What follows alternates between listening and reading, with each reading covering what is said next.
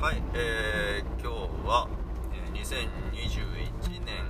4月1日ですね。新年度になりました。えーと平日なんですがちょっと朝から病院に、えー、と皮膚科に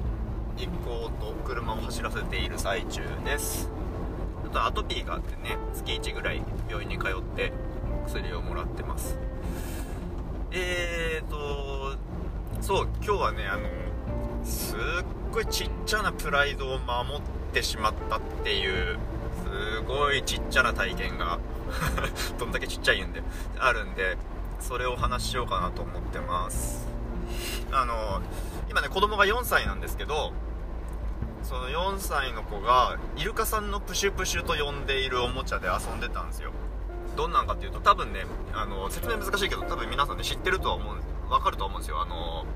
えーと、携帯用ゲーム機みたいなゲームギアとか古いか？ゲームギアとか PS ビータとか？そういう形のものになんか、えーと、水が入ってて透明で見えるように中が見えるようになってて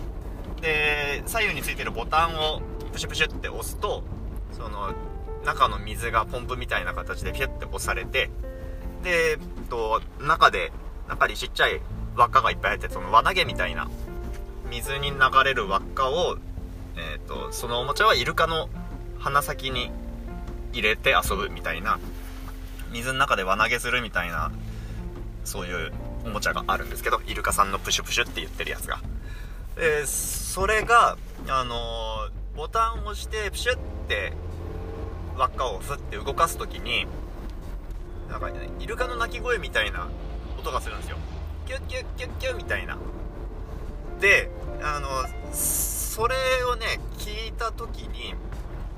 えー、瞬間的に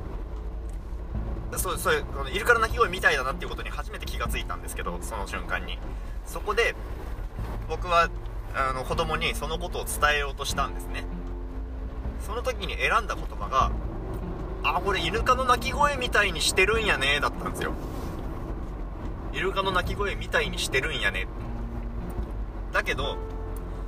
その時に僕が正直に感じた驚きとか伝えたいことを言葉にしようと今今そうするとえっとこれイルカの鳴き声みたいやねなんですよ。それちっちゃな違いなんですけど分かります？イルカの鳴き声みたいにしてるんやねと。イルカの鳴き声みたいやねっていうの。でね僕がなぜその前者のことを選んだ後者を選ばずに前者を選んだか。っていうと多分ねこれ後から思ったことなんですけどあのー、あこれイルカの鳴き声みたいやねって言うとその